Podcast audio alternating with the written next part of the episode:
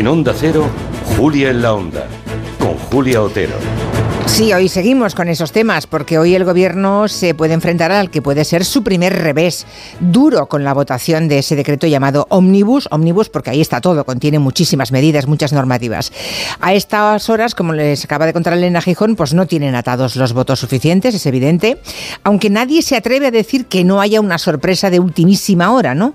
Pero si pasa lo que parece que va a ocurrir, PP, Junts y Podemos, aunque Podemos se ha desmarcado, hay un par de decretos eh, en los que sí va a votar a favor, en otro no, pero así de entrada PP, Junts y Podemos son los que van a tener la opción de dejar en evidencia la fragilidad del gobierno de coalición a costa de la aprobación de reformas y de medidas que benefician a todos los ciudadanos.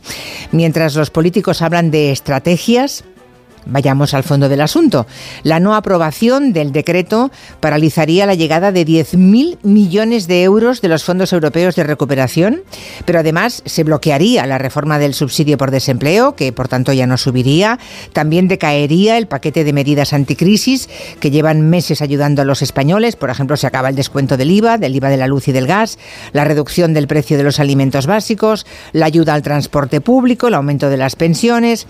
En fin, todo eso decaería o decaerá, no sabemos el tiempo verbal adecuado porque no se sabe hasta que no ocurra la votación, esta tarde.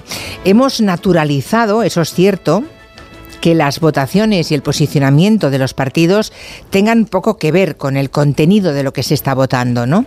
Nos parece ya a todos normal, aceptable, que por estrategia política, que no por convicción, se vote en contra de leyes que favorecen a los ciudadanos más vulnerables.